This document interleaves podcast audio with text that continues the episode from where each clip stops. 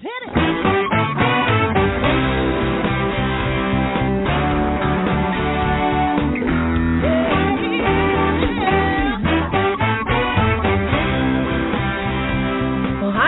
and welcome to Alzheimer's Speaks Radio. I'm your host, Lori La Bey, and I'm so excited that you're joining us today.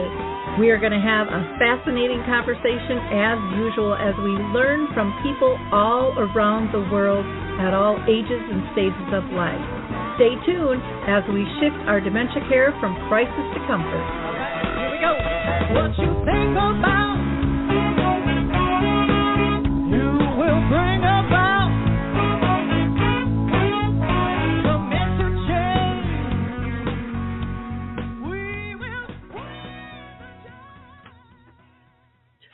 Well, hi, everyone, and welcome to Alzheimer's Speaks Radio. I'm your host, Lori La Bey, and I'm thrilled you're joining us. Uh, if you are new to our show, Alzheimer's Speaks is about sound information, not just sound bites. We like to have real conversations with real people at all different levels all around the world.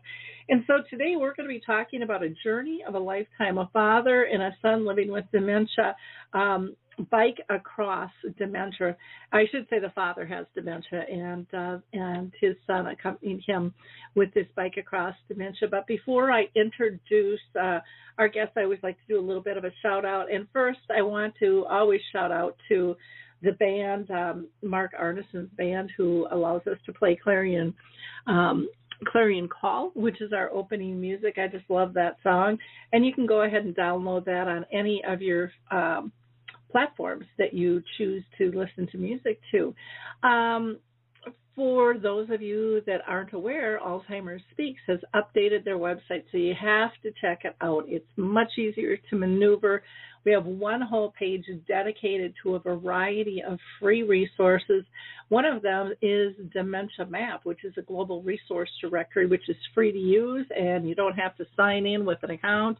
Um, but you can access our radio show, dementia chats, uh, quick tips, get information about becoming dementia friendly or memory cafes, um, and also various programs out there, uh, such as uh, September 20th, I'm going to be doing a program for Artis Senior Living called Realities of Dementia, and that's going to be family friendly tips and tools. And then on October 31st, I'll be out in Minnetonka for a live event uh, which is open to the public, and we're going to do a screening of A Timeless Love with a Talkback, which is uh, just a fabulous, fabulous uh, Hollywood film about dementia.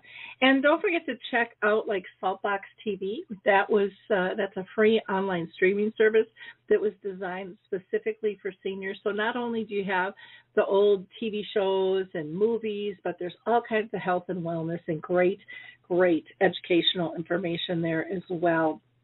And if you're looking for support groups on the second and fourth Wednesday of each month at 1 o'clock uh, Central Time, which would be 2 o'clock Eastern Time, I do one uh, sponsored by Arthur's uh, Arthur's Senior Care. And we've got people from Belgium and New Jersey. We're located here primarily in Minnesota, but anyone is welcome to join us.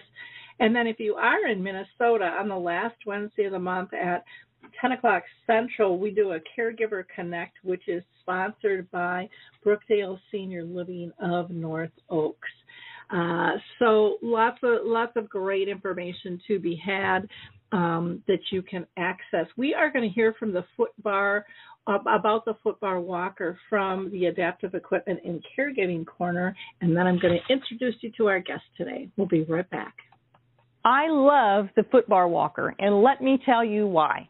It is the option for my toolbox that I've been waiting for. Let's be honest, there are some clients who, despite our best rehab efforts, just aren't able to return to performing a sit to stand transfer on their own. Now I can offer my caregivers an easier, safer option that doesn't involve hoisting their loved one up from a sitting position. I don't recommend this walker for all of my clients, but I do recommend this walker for those caregivers looking for an easier, safer option with transfers. I would also encourage other therapists to add this walker to their toolbox. It's kind of like having my own mobile parallel bars for the client to pull up on. Whether it's a family caregiver at home helping a loved one with Parkinson's or dementia, CNAs in a long-term care facility assisting their patients, or therapists adapting to client and caregiver specific needs, we now have a very safe and effective option to offer in the Footbar Walker. Check this product out at thefootbarwalker.com. That's it for today from Adaptive Equipment and Caregiving Corner. Have a great day and don't forget, if you can't do it, adapt it. Well, we are back and we are going to be talking about this uh, father and son uh, journey biking across America. And I am thrilled to have Kari Loya with us, who is a um, educational leader and author of uh, uh, author of Conversations Across America. And I have to apologize because I am just stumbling over my words today, and I know it's because I have not eaten yet, and I should know better. Um, his book is about a father and son journey of a lifetime. They spent 73 days and they went 4,600 miles biking across the country back in uh, 2015.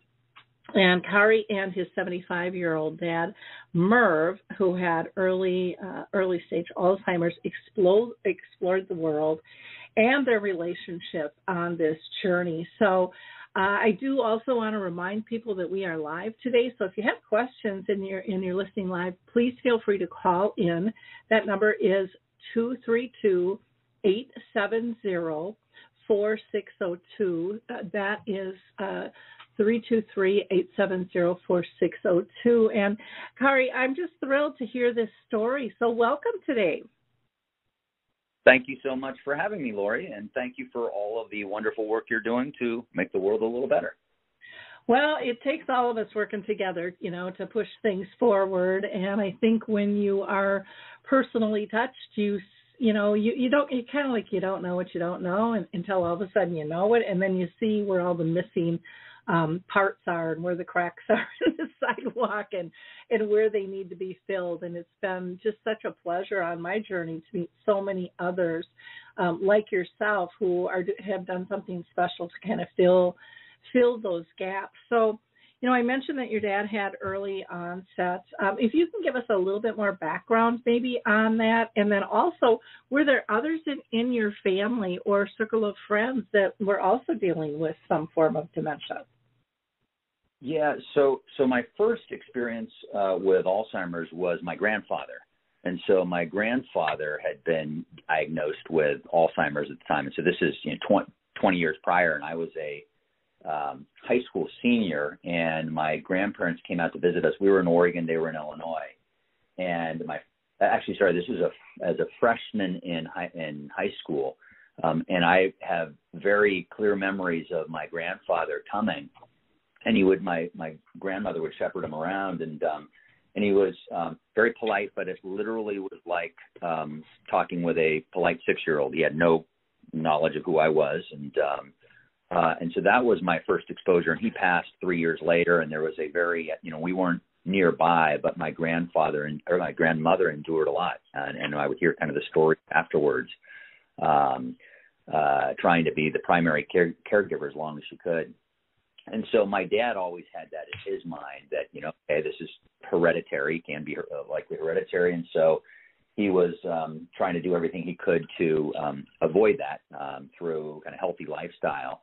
Um but at a certain point about 2012 um a few years before this trip in 2015 um my dad we were meeting again we were in the midwest and he um he mentioned that he had just had a CAT scan uh, of his brain, and they had said it shrunk significantly.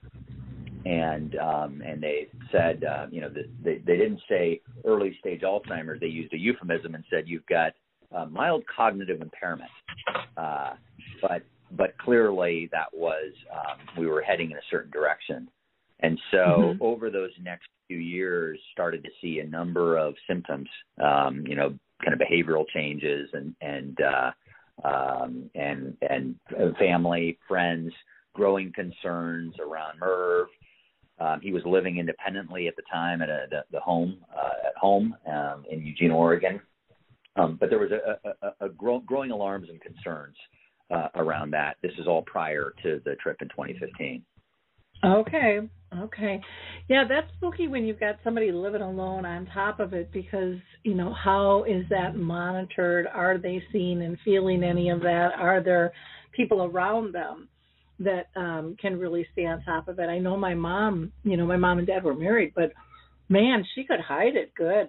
You know, she could Yep. really step up to the plate and um you know, my brothers are like, she's fine, she's fine, and my dad and I are like, no, not so much. There's something going on here. Yeah. A- And it wasn't until things got, you know, uh, really major that uh that they were willing to to see that, and so it, it gets Yeah. really really tricky, for sure. Yeah, and you know, two. I think that that monitoring is really important. Just two two quick notes on that. Number one is, um, you know, the one of the benefits of doing this trip was it was going. Since I had been living in New York, my sister was away in Hong Kong, and so we would see uh, my dad for brief visits, but we weren't there, you know, day in day out, um, monitoring everything. And so, and since he didn't live with anyone, again, there's no kind of tight oversight. And so this Mhm. trip was going to give me a chance to see really 24 7 because rarely would we be more than 10 feet apart um, and for you know more than 70 days straight i knew that this was going to be an incredible chance for me to see up close with my own eyes make my own judgments of where he was um, with all of this and then one other uh, note which is you talk about kind of fo- fooling those around i had to laugh um, you know, this is a, a, a, about a year after the trip. There, and and and you'll know these, and forgive my, uh, you know, the, the kind of the standard um, dementia tests that they administer. There's a, a couple Mhm. of them. Uh, eh, he, Merv kept passing all these things, and my my my mom, who's uh, Merv's ex-spouse, my sister and I, and a couple of we were like, huh, that's like this doesn't make sense. He keeps passing, but we're seeing all this stuff. And, and finally, finally, the main doctor um, said, you know what? He, he, he said, hey, I wanted to let you know I've, I've administered this test. This time I did it myself because Merv had such, you know, I think he had such a, a developed executive functioning that basically he was he knew how to beat the test and and uh, fool the staff. And Yep. it happened for like two years. And Mhm. so he's like, I finally administered this myself, and uh, I was like, oh yeah, we're, we're revoking his license, you know. Mhm. and uh, uh, but I, you know, just again, it's such a reminder of that, you know, that you, people can fool folks in short conversations, and um, so, anyways, uh, yeah, that I think that's so important to get a real read on where people are. Well, and it can be so hard. I remember, you know, with my mom, she was really having difficulty, and and back then, you know, this was almost 35 years ago now, and uh she kept bringing bringing it up to her doctor because she was concerned, and he just kept poo pooing it off to her hormones. And then finally, when she did do a test, all they did was a 10 question test, and she had a great day. And she came out strutting like a peacock because she told him a couple Yeah. of colors of Crayola that they didn't even know, you know. And and then it was like it's not approachable anymore. And and that you know that hurt us as a family because they didn't do enough testing. And then it was like ten Yep. years later before we could get her back in. And my dad by then had been diagnosed with brain cancer and and then it was Yeah. just totally horrendous because she failed horribly two half days Yep. of testing and came out like a wet noodle and didn't want to live. I mean, she just it was it was horrible. And so, yeah, you know, I encourage people to get in earlier, um, but to really push for adequate testing. And it's hard because when you're when you're new to all of this, you just assume the doctors know what they're doing and what is needed. Yeah. And so many of them really don't. You have to get to a, a neurologist that really specializes in dementia and has a team to support. In, in my personal opinion, that's what I think, anyways. Yep. yeah, But- absolutely. So, you know, what inspired you to you to go on this journey with your dad? You said, well, you wanted to really get a feel, but I, I I'm sitting back thinking, oh my gosh, what a way to find out, you know, when you're biking across the country that maybe this isn't going to work um, the way Yeah, I thought it yeah. was going to work. How, how did you balance Yeah. that out? You know? Well, I guess so. So the first, your first question about kind of the inspiration. So we had, um, so as I mentioned, we grew or I grew up in Eugene, Oregon. That's where my dad lived and, and, and eventually passed. Um, and uh, and we had for since I was a kid talked about biking across uh, the country. And okay. what I later discovered was um, that the Transamerica Bike Trail, which was set up in 1976 by an outfit that later became the Adventure Cycling Association in uh, Missoula, Montana, um, they organized this cross country bike ride to celebrate America's bicent- uh, bicentennial. And so in 1976, there were 4,000 riders from 50 states and 14 countries that started in Astoria, Oregon, and headed east to Yorktown, Virginia. And they crossed 10 states, and there's a couple hundred thousand feet of climbing, just this incredible adventure. And so, uh, what I discovered though is that riders on that trip, on like day two or three, they passed through Eugene. And so Merv, my dad, had seen, and yeah, I didn't remember this, but he remembered speaking with riders, seeing that. And so I think that was the initial seed in talking about doing a cross country bike adventure. And so we were Eugene is a very progressive place, and and so my dad in the 70s was uh, biking to work. He was commuting to work by bike, um, okay. and we had done we had done a couple triathlons in you know 1982 and 84 before 20 years before most people knew what that was. Um, and then we did in uh, when I was in ninth, uh, just before my ninth grade year, um, we did a three-day, 300-mile ride around uh, Jackson Hole, Wyoming, and Yellowstone National Park. Um, mm-hmm. His parents had a cabin nearby, a small cabin nearby, and so that gave us kind of this first taste of adventure um, and bike travel. And so since then, we talked about doing this cross-country bike trip, but it had never come to fruition and came very close in 2001, right before I went to grad school, um, but it didn't happen. And so in 2014 um, uh, actually January, February of 2015, when I was um, uh, uh, was uh, had received an offer to for a, a, a new work opportunity, and I realized, oh, I could leave my current situation. That gives a window of about four months. Um, there's this chance that for us to finally do what we've talked about doing, and even though we know that there these there are these growing concerns, alarms, et cetera, et cetera. This is probably the one chance we will have to do this, uh, follow this dream, and mm-hmm. uh, and so basically said, okay, well, let's quickly pull the trigger, and what do we have to put in place to make this happen? And so we jumped into that, and uh, and in just a few weeks, um, literally got kind of got gear, um, the stuff, basic gear that we need. Uh, listed my dad's house for sale because that was one of the big things. We were trying to help him downsize and get out of that. Um, mm-hmm. So we uh, cleaned that, listed it for sale, um, uh, and then uh, and then I did. We did one quick test ride about a week before we were scheduled to fly back east, where it was we we literally got the bikes and in the dark um, we biked about um, 15, uh, 15 miles um, in the dark and a little bit of rain, carrying a little bit of weight. And we went up one hill, and my dad was smiling in all of this.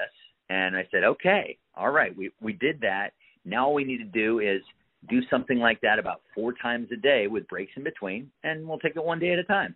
And so that mm-hmm. was kind of the the test to make sure that we weren't totally crazy, um, that we could do that. And then then pretty soon we were dipping our rear wheel in uh, Yorktown, Virginia, and we chose to go east to west um, for two reasons. One is um, uh, one is we wanted to. Uh, you know, I think most people agree that the most spectacular scenery in the country is Rockies and West. Mm-hmm. Um, and then second, secondly, we wanted to end in our home state of Oregon, and so that okay. would just make it kind of that last state dessert. Where you could collapse. Yeah, so we collapse in our home state. if we're gonna die, we'll die in our home state. I just think, oh my gosh, that that's just such an endeavor. Um, I, I just think it's a, a, just a miraculous task that you, you know, just seized and said, you know, we're going for it. And uh, I, I just think it's absolutely incredible. What's um, what is one of your favorite memories of your dad on this excursion? Do you have one or two that you could share?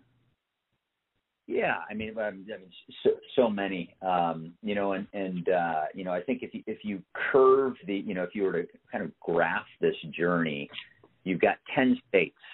The first three because we it's not like we were training for six months and preparing. We had it was like three weeks. If we don't see this in three weeks, uh, it's not going to happen.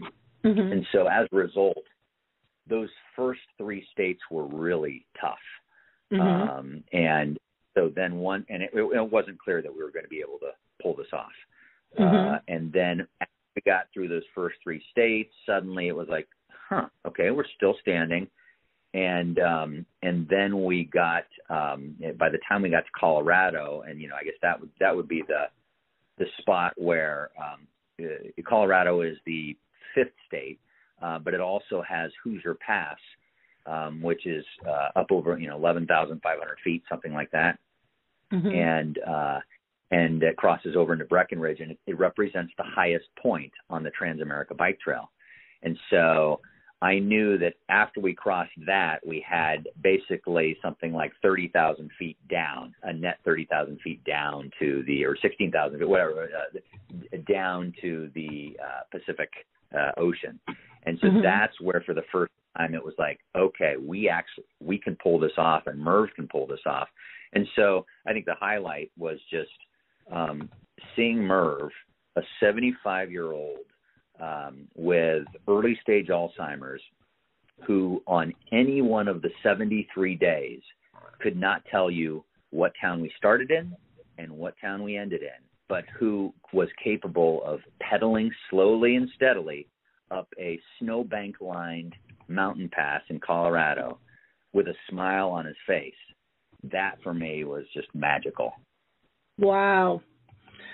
That yeah, I that would be that would be, and it is amazing what they grasp a hold of and and how things are expressed and um yeah, very very cool. Now, what about? I, I would imagine you had some pretty difficult times too um on the journey, yeah. probably for yourself and for your dad. I would imagine. Yeah, yeah. You know, I mean, it's so so it's I mean, there, there are a few types of kind of major challenges. The first, obviously, was just a, a, fitness challenge.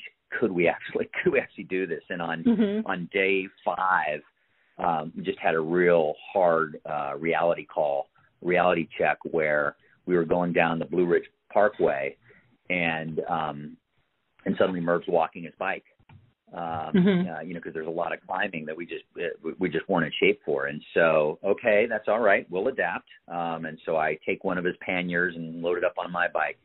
Um, we go ten more minutes, and then Merv's walking his bike again. Oh, you know, okay, all right, we'll, we'll adapt. and and after about uh, uh, three of these iterations, there's suddenly no more weight for me to take. Um, and uh, uh, and I look like I'm carrying all of my life's possessions on my bike. Uh, mm-hmm. and uh, and we literally stop at the side of the road and take a nap.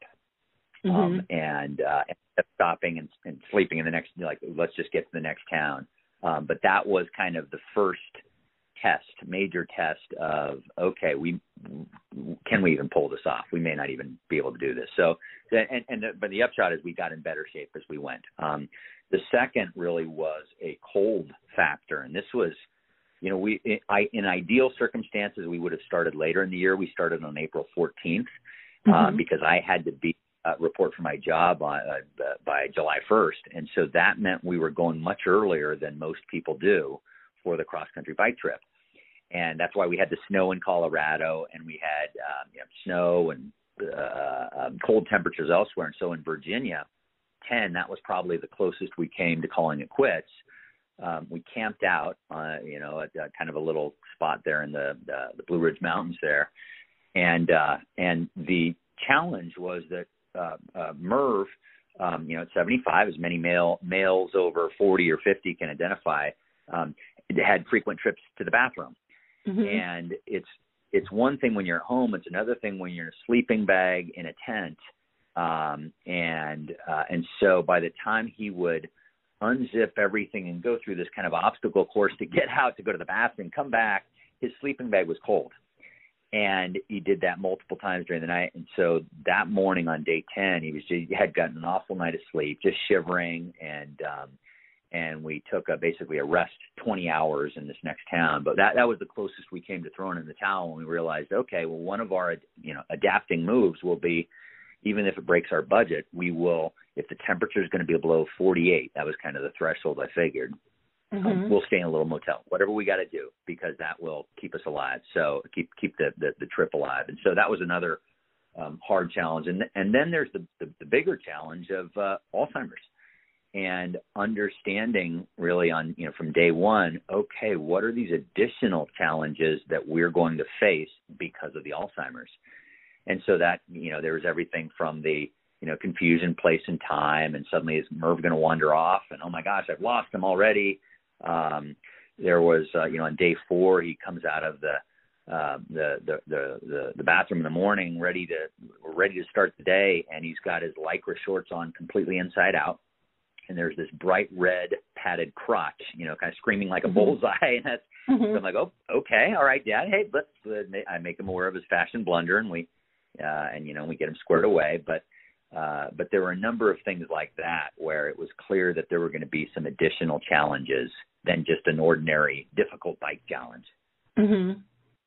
Yeah, when yeah. you had would, said, oh, go ahead. I'm sorry.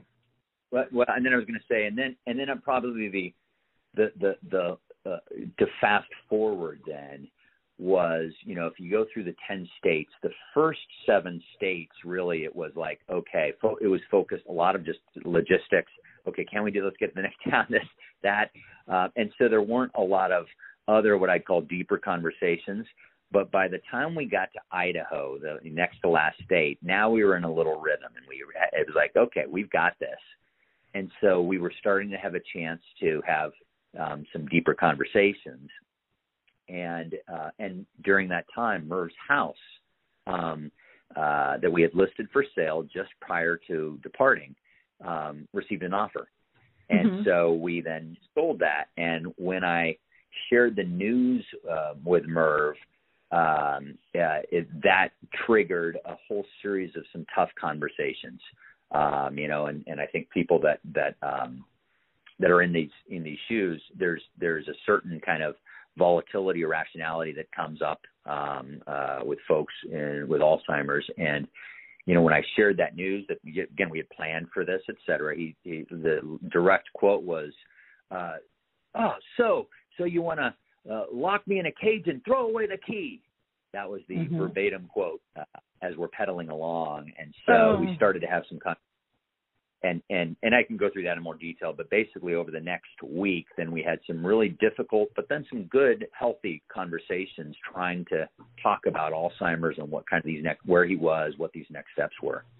Mm-hmm. Oh gosh, I can't I can't even imagine being on the trip and the stress that you have, and then selling the house and having to deal with that, and then the conversations. I mean, I, I remember and this this is minute compared to what you were dealing, but just uh, it took me three months to convince my mom not to wear a bra because we tried all different types of bras and she couldn't hook yep. it and she and she was getting so frustrated. We tried the hooks in the front and the back and the you know over yeah. you know yep. all kinds of stuff and she was livid just livid over that. I can't even yep. imagine if we were dealing with her home on on how yeah. that would have gone over because sometimes they just you know, she, she would just hold on to sometimes the strangest things. And selling your yep. home is not a strange thing. I mean, that's kind of the core of of who we are. You know, when we've lived there that long. Um, I did want to ask you because one of my fears when you said, "Well, we just slept on the roadside," were you scared that you know you might get hit by a car or somebody might come by and do something, or your dad would just wander off when you were sleeping? I mean, those three things all hit me right away going, oh my gosh, oh my gosh. Yeah. I can't even imagine. Yeah. I mean, so just, so, so again, for, for, for context, um, we, uh, we, uh, our, our sleeping accommodations were everything from, um, on two occasions, um, which included a, a celebration, uh, um, the, the last night when we were in Astoria, Oregon, but then in, in Yellowstone, where per are the condition that I outlined, which is the temper, if the temperature is going to be low, um, mm-hmm. we got to stay in a motel. Well, in Yellowstone, you're limited to basically one option. so there was a very we had a we we we we splurged and blew like basically the whole budget, you know, on on um uh because uh, we couldn't camp there because it was going to be too cold, and um, so we did everything from a high end motel to um just really simple um kind of a, mm-hmm. almost like trucker motels um uh to churches opened their doors um for cyclists um in many places um there's an outfit called warm showers where people volunteer to host cyclists. So we stayed in a few private homes um, and then some campgrounds. And then on two occasions, uh, at least two occasions, on one case we uh, we literally camped behind a gas station. On one, uh, we camped next to a fire station. Uh, and on another case, our first night in Oregon, we actually did. It was just kind of uh, 15 feet off of the uh, the highway there, um, just in the middle of nowhere, because that was that's what we had.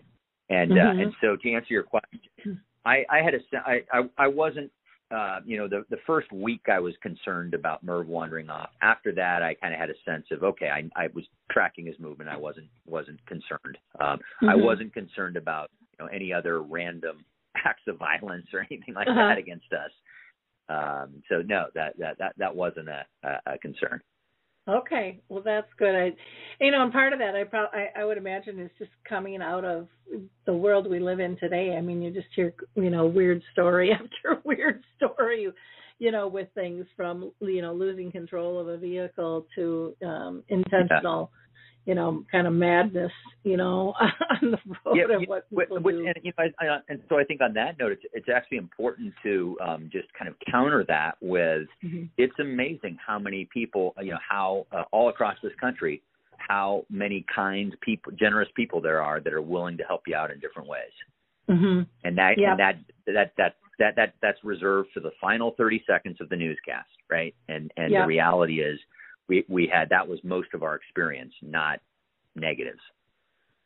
Wow, and, and, I think that that is so true, and it's uh, you know it's kind of squashed down because it it um, it doesn't get the ratings, I, and I think it would get the ratings if they did it more. I think people really like the good news, um, and not all the horrific stuff that's out there. It kind of slides me into my next question about what did you learn about America as you as you guys traveled the country.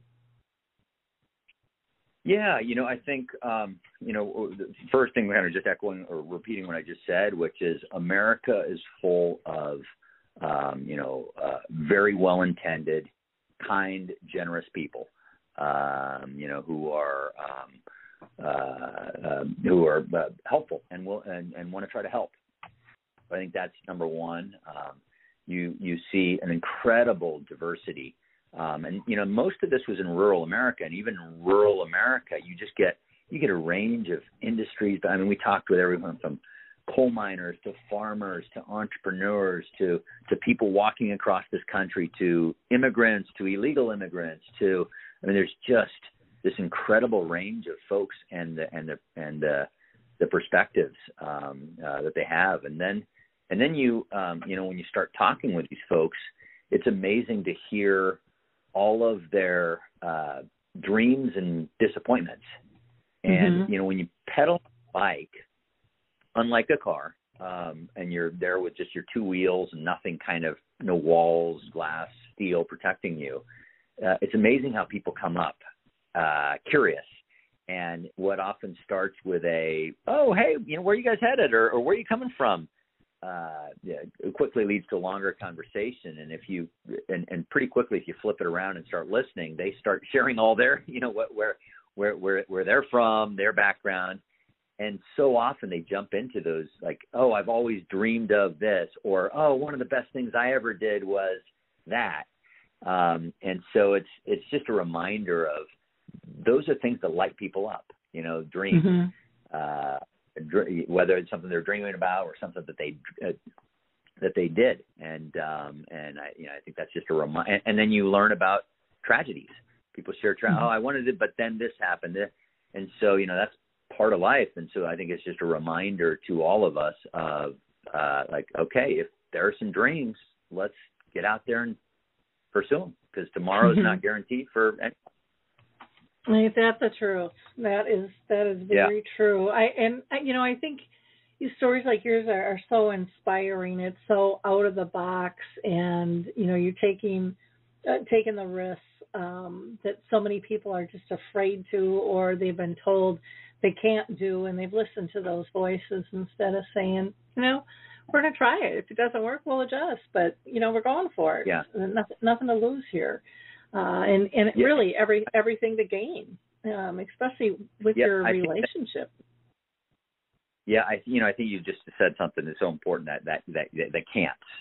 And mm-hmm. what I found was just from that kind of initial diagnosis of mild cognitive impairment, everything, every conversation with Merv, with friends, with family, it all became focused on the can'ts and the, you know, the, the can'ts. What yep. can't, oh, we can't do this, we can't do that. And, and I think anyone with any sort of disability goes through this, right? People focus yep. on what they can't do. Mm-hmm. And, uh, and Alzheimer's is no different. It's a disability that increases and so the no's and the can'ts just increase. And yeah. um, and so that growing sea of no's and can'ts, we made a bold decision to say, okay, yeah, he can't do this, he can't do that, he can't do this, he can't do that. I, I get it, but you know what? He just biked 15 miles here, and he was totally fine, smiling. Oh boy, what would happen if he has a good Sherpa, someone guiding him, mm-hmm. and and you know what? If we can just string, uh, let's say, you know, four times whatever, you know, a couple hundred of these together, 15 milers together, it's like he might actually be able to pull this off, and because yep. that's what he can do, mm-hmm. and and he did. I mean, it's it's it's amazing. You know, and just one other uh, note on that: as we drove down from Dulles Airport down to Yorktown, Virginia, there, um, kind of day zero, right before we started. Um, it was with Merv and my aunt drove us down and we were speaking with Merv in the car, and he was he was talking, and he was saying, you know, he's like, oh, I feel I've got this vice around my my my head, and he was pointing to his kind of temples, and he's like, I remember my my, my dad saying that, talking about that, and I have this now around my head, and and I get kind of this tightness in my chest, and um and so I made a point then of asking Merv on every day of the journey, hey, how how's your head feeling, and how is your chest feeling? those two things that he would complain about, look, he never had an issue with those the 73 days we were cycling. Hmm, just that interesting. That yeah, really, so I, you know, really there's, I, I think so. We're, I think we're so far behind right now, still on kind of connecting the body, mind, soul, you know, all that. We're starting to connect all that, but, but you know, not a not a pill. It's no, he by by for whatever you know, biking all day, plenty of other challenges we were facing but biking all day in the outdoors, he never talked about that vice around his head. And well, then you the, think the, of, the, the well, you think of the the purpose he felt and the the stimulation he was getting too you know, preoccupies a lot of that stuff. I mean, most of us will admit to ourselves, if not to others, that, you know, when we're just laying around and not doing much, it's really easy to focus kind of on what's not right and what our pain levels yeah. are. But but when we're busy, yeah. it takes our mind off of those things. And, you know, that's yeah. a perfect example of that. Absolutely perfect yeah. example. The other thing I wanted to make a comment on, you talked about the the um, the can'ts and the don'ts that all turn into no, yeah. we won't we won't do that. Um, yep. And and yet you went in with the what if, you know, and the what if yeah. is two sided. The what what if we can do this? You know, what if, what yep. if Merv can do this? And and what if he can't? Well, then we'll adapt.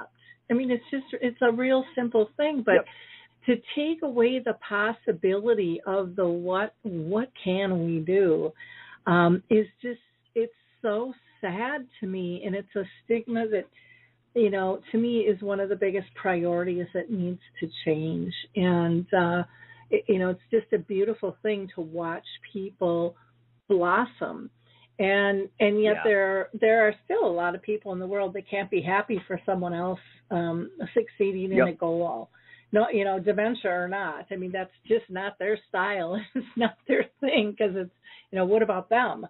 And and yet, I, you know, I just get such great joy being able to celebrate you know what someone else has succeeded in. I, I just think that that is so cool, and and not only what they've succeeded in, but then you you look at you know that ripple effect of all the other people that you're giving hope to, and that are now yep. questioning what they can't do or what they don't do or what they wouldn't do before and they're saying what if what if let's yeah. try yeah. let's try this that to me is so powerful and it's such a beautiful you know in your book it's such a beautiful way to tell it through stories if it's you know an interview like this or on tv or, or through print with your book or an article i mean those things are so empowering and i think people are really hungry for the possibilities of good things in their life um yeah.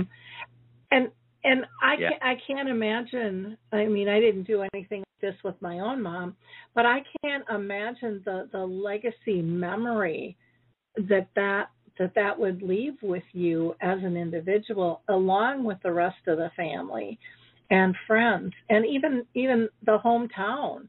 Um, I would think probably lifted your dad up too when you when you landed back um, after your trip. Was that was that something that got publicity for you um, when yeah. you when yeah yeah that you know I used to sort of cool. I guess yeah. So well, to back up to your what ifs, which I think is such a good um, point, and the what ifs is is is both possibility and failure, Mhm. right? So Mhm. look, look, exploring both of those, and the willingness to um, undertake and put in action um, when there's a what if uh, scenario. And our on that I referenced earlier on day ten when we were in Vesuvius, Virginia, after the cold, where it was like, you know what, we uh, I don't know, this might be too much.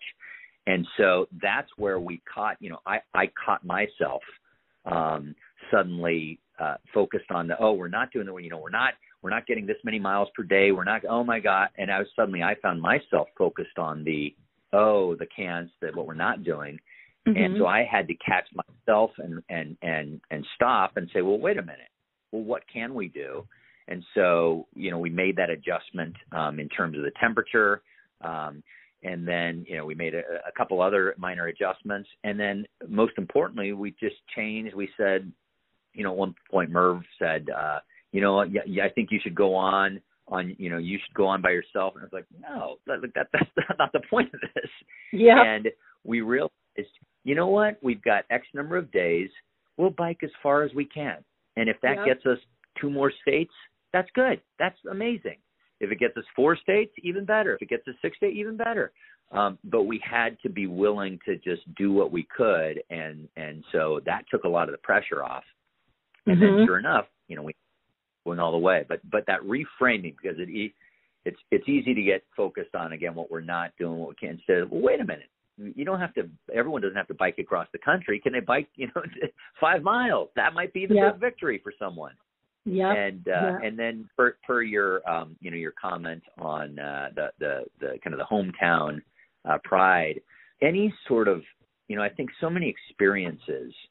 Uh, yeah, you, there's two ways to think about the value of those experiences.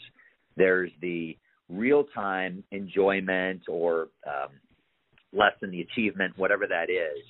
But once you've done that, there's residual value for the rest of your life. And Mhm. so, you know, you talked about kind of legacy. And so here was a case where um, Merv, once he got back, um, and Merv was is like the the humblest was the humblest guy, you know, super uh, humble, uh, the the epitome of humility, and never one to puff his chest. But when he got back and kind of word spread and and at the first the kind of independent living center and then he was in assisted living then he was in memory care but everywhere he went word would travel that this was the guy that had biked across the country. Mhm. and people would come up and say hey aren't you the one? And you would see merv glow. And so for four years you know his last four years he just had this wonderful residual value of that journey. It was not only Mhm. the, the memories but it was like it just continued to pay dividends. And i thought that was awesome Yeah, and not not just to himself, but like you said, to so many others.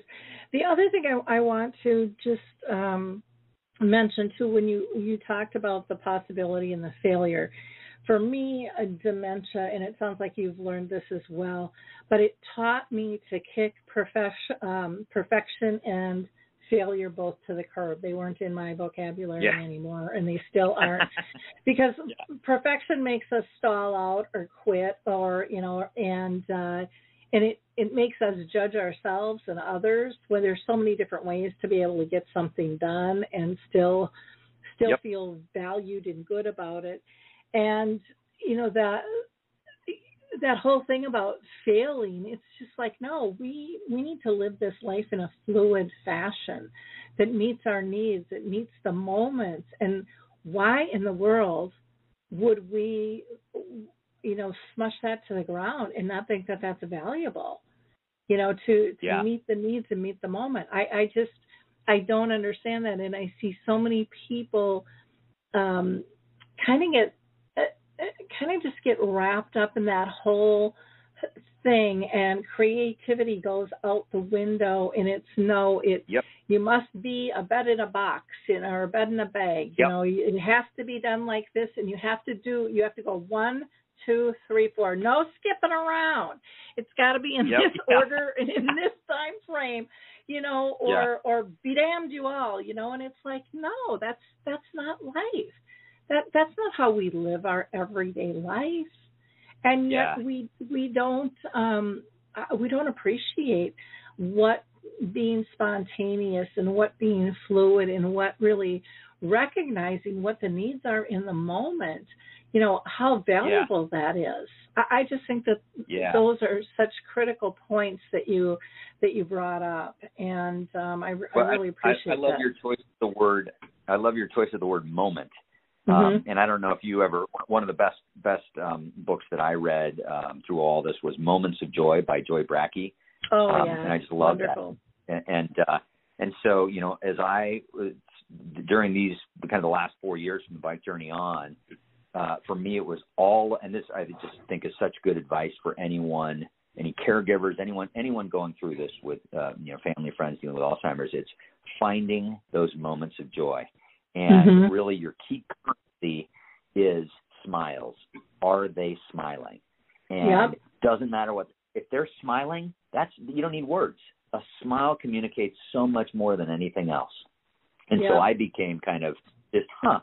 Is Dad smiling? You know what? And that, like it doesn't matter. Oh well, no, we got to do it this. It doesn't matter. He's smiling. That's what I want. And then you know the second you talk about fluidity, which I think is a great word um, I, I thought of it really, you know, and, and it, it, it became even more uh, the further along we went. But it was there. I I had to uh, do this dance between rationality and make believe, mm-hmm. and give you a practical example. Something we go, we visit uh, my dad. He comes out into the lobby and he has some. Uh, there's some, you know, lobby coffee there, and he says, "Oh, oh my God, this this coffee's so good. It's great. And then, you know, uh, uh, a friend or a family member says, well, you know, this is, you know, you can get this anytime, right? Like it's always mm-hmm. here. And, and, and our instinct is, you know, you can come out whenever you want. And, and I, I did that myself the first few times. And then after a while, it was just simply a pause, a smile back, and yeah, this really is the best coffee, isn't it? And you just, yep. and you enjoy that and and and it's a magical moment. Well, it's about simplicity, and uh, you know, another thing I think the disease taught me was how to play again. Because you said, you know, you're doing this dance between your reality and their reality, and so often when you when you step into theirs, you know, all the complications just melt away, and it just gets down, like you said, to that moment of appreciating something. And so yeah. often in life we are so busy and so fast paced. You know, we've been told since we were little to, you know, slow down and, and smell the roses, but most people don't do that. And I was on a That's right. I, I was on yeah. a meeting last night and it was a meditation and somebody had channeled um and I don't think I'll get this exactly right. I don't have it in front of me, but I thought it was beautiful. And what was channeled to them was um find find your space where there is no time because time is such a pressure cooker for us and just find that yeah. silence find that quiet find that peacefulness and i just thought oh, that was uh, to me. It just brought me a lot of comfort in saying it's okay to be still. And I don't know if you know Harry Urban. He's out in Pennsylvania. He's been living with uh, dementia for oh gosh, 15 years now. And one of the yep. things that he says that I think care partners can't hear enough of was, you know, I like to relax before I got dementia. I still do. You do not have yeah. to keep me busy just because it makes you feel better. Sit on the bench yeah. next to me, feel the breeze on your face, smell the flowers, feel the sun, you know, and just be at peace within this big world in which we live. And yeah. So so often we we we just blow that stuff past us and don't appreciate how important those moments are until maybe we've lost a loved one. And we think of gosh yep. you know it was, it was kind of nice just to sit on the couch and hold hands or in complete silence but just feel safe and content. And there really isn't anything better than that you know in my opinion. Yeah. Yeah it, it, those are be- beautiful moments of this yeah. beautiful simple well, and you, know, you mentioned about paying attention to the smile, but it's uh, the twinkle in the eyes, or the dimples, or the light giggle, or just a gesture that they did. You know, I think we have to learn uh, to pay attention to multisensory connections. I, I think we take yeah. them for granted, and when someone is diagnosed, especially with dementia, Uh, it seems to me, and tell me if you agree with this or not, but it seems to me most people put pressure on speak a sentence to me, call my name. I mean, we're so like hell bent on use the right words to communicate, but yet when we're yeah. out in a store or you know we are playing with a grandchild, you know we're picking up on all of those multisensory things, but people just get uh, you know it's like how they weigh how someone is doing and they limit the communication which then yeah. you know gives angst to everybody with that. Yep. Uh, did you feel that as well that that people kind of you know up the ante on proper words and sentencing and you know time frames being used versus really how's someone feeling? Yeah uh yeah, you know, um, you know, I, I, I, certainly would see. Um, I mean, again, on these 73 days, I would see um, uh, Merv's frustration in trying to communicate where he just couldn't find the words. And mm-hmm. um, but I was, and on, on in particular on this journey, I was really impressed um, with how patient other folks were. And I think again, maybe that's different when you've got a cyclist versus you're mm-hmm. in town um, you know, because I, I I agree that I mean we're an impatient society to begin with, um, mm-hmm. and uh, you know now we're 148 characters or whatever whatever we are, and uh, but but on but on a positive, I was really impressed with how um, you know even in Virginia, uh, uh, it was like maybe day day three before we got into Charlottesville. Um, we were pulling up and we stopped and we asked this gentleman uh, name was Overton McGee. That's his, his name, this great Virginian name, and uh, like an eighth generation Virginian. And asked him about um, a restaurant recommendation in the next town up. And he said, "Hey, I'm sorry to tell you that it's been, you know, it's been closed down um, for the last year or whatever. But hey, you're more than welcome to join my daughter and I for lunch. Uh, oh. for lunch." And and so we go in, and it turns out that he has this whole legal background that my dad had, and so even though my dad was having halting conversation, there was just this wonderful connection um, because they, you know, knew certain people in common and uh, had had run a similar path. And so, uh, yeah, it, it's just a reminder of let's let's focus on what we can do instead of what we can't. Great. Now we only have about six minutes left, but I want to ask you two more questions. One, if you can kind sure. of summarize for anyone who's thinking of doing something similar, and it might not be biking, it might be another hobby or adventure, um, and then also just general advice that you have for for people as a whole who are are uh, dealing with dementia. Yeah. Um, so I guess just you know anyone undertaking uh, you know a big adventure, I think uh, um, it, I think the first, for, and I'm glad you said, you know, by like for for us, I guess the the the the call to action really is, you know, seize the day, whatever that means to you with someone you love, and mm-hmm. maybe that's it. Could be a bike, it could be a journey, could be, might be, you know, gardening, it might be something else, but mm-hmm. whatever it is that you dream doing with that loved one, go out and do it, and mm-hmm. um, and so think from a uh, execution standpoint, it's okay. Well, uh, break that down into small steps. So mm-hmm. literally for us, while we had this big uh, vision, you know, there was kind of uh, some basic preparation that we did. Um, mm-hmm. And what I find is, for me, this is a personal taste. Um, you know, you can prepare as much as you want. Um, and I, I, and some people over prepare, and then there's no spontaneity. There's no, oh, hey, someone invited us in for lunch. No, we can't go because we've got to be there by, you know, this. and and so I, I found that kind of a 70 to 80 percent preparation for adventure is make sure that we we don't die, we don't get seriously injured, but there's a lot of flexibility to what we're doing, and I absolutely needed flexibility on this trip. So, um, mm-hmm. so that was good. I think anyone undertaking any sort of adventure, it's like um, uh, break it down into small steps and then be flexible on how you and adapt as you go, whatever that is. Again, it could be a gardening project, could be you know, there's just limitless possibilities. Um, uh, uh, so yeah, that I, I guess that would be the thing about uh, an adventure. And then um, on uh, just general advice for folks, you know, we touched on a couple of things I mentioned. Just uh, um, you know, the, the moments of joy, currency of smiles. I think that's a, a, a for folks dealing with Alzheimer's, a dance between rationality and make believe. You, if you're rigid and not willing to make that dance, it's going to be tough. Um, and you can actually have fun with it the way you might with as a nine-year-old playing, if you are willing to be fluid and do that dance. Um, you know, third point I think would be connect with other people, other caregivers, other folks going through this. That was it was huge for me able to, for me to, to be able to talk with some friends that had were either a little further along or a couple steps behind. Um, just more than anything, just uh, be, besides, but also just some laughs at the craziness of it. Um, and I think that's so healthy.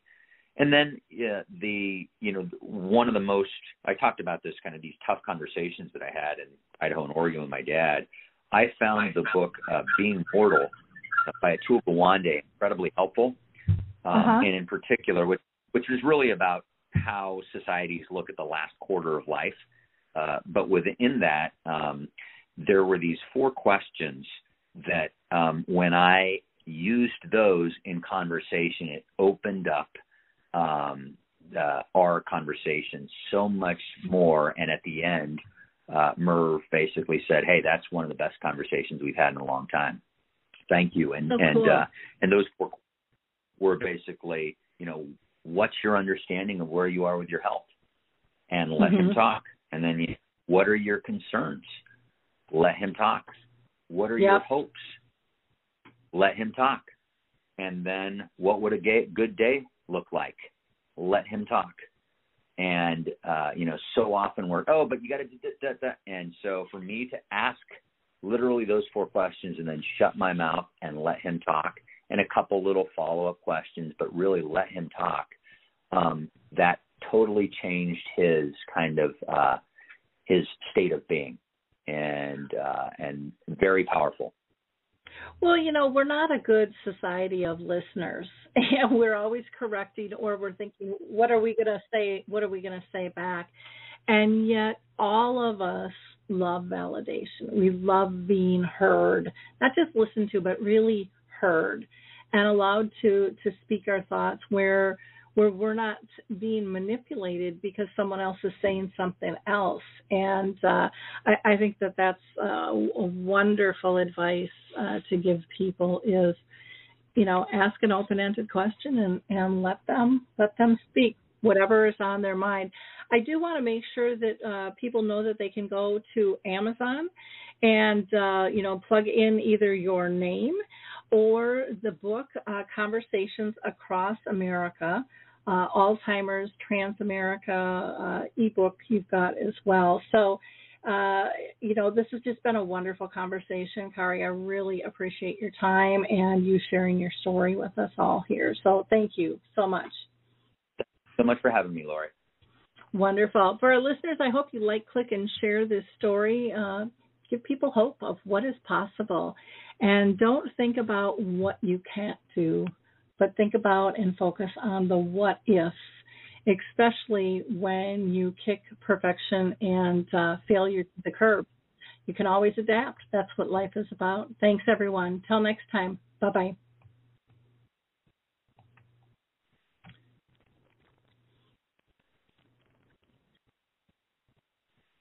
Hi, I'm Lori La Bey, and I wanted to tell you about Alzheimer's Speaks, which is another great podcast. You see, my own mother lived with dementia for 30 years, and I felt lost. Did you know every three seconds someone in the world is being diagnosed with dementia? Odds are it's going to hit your families too. We want to help you connect to services, products, tools, research, and stories so you can be prepared. Please subscribe to Alzheimer's Speaks on your favorite podcast platform.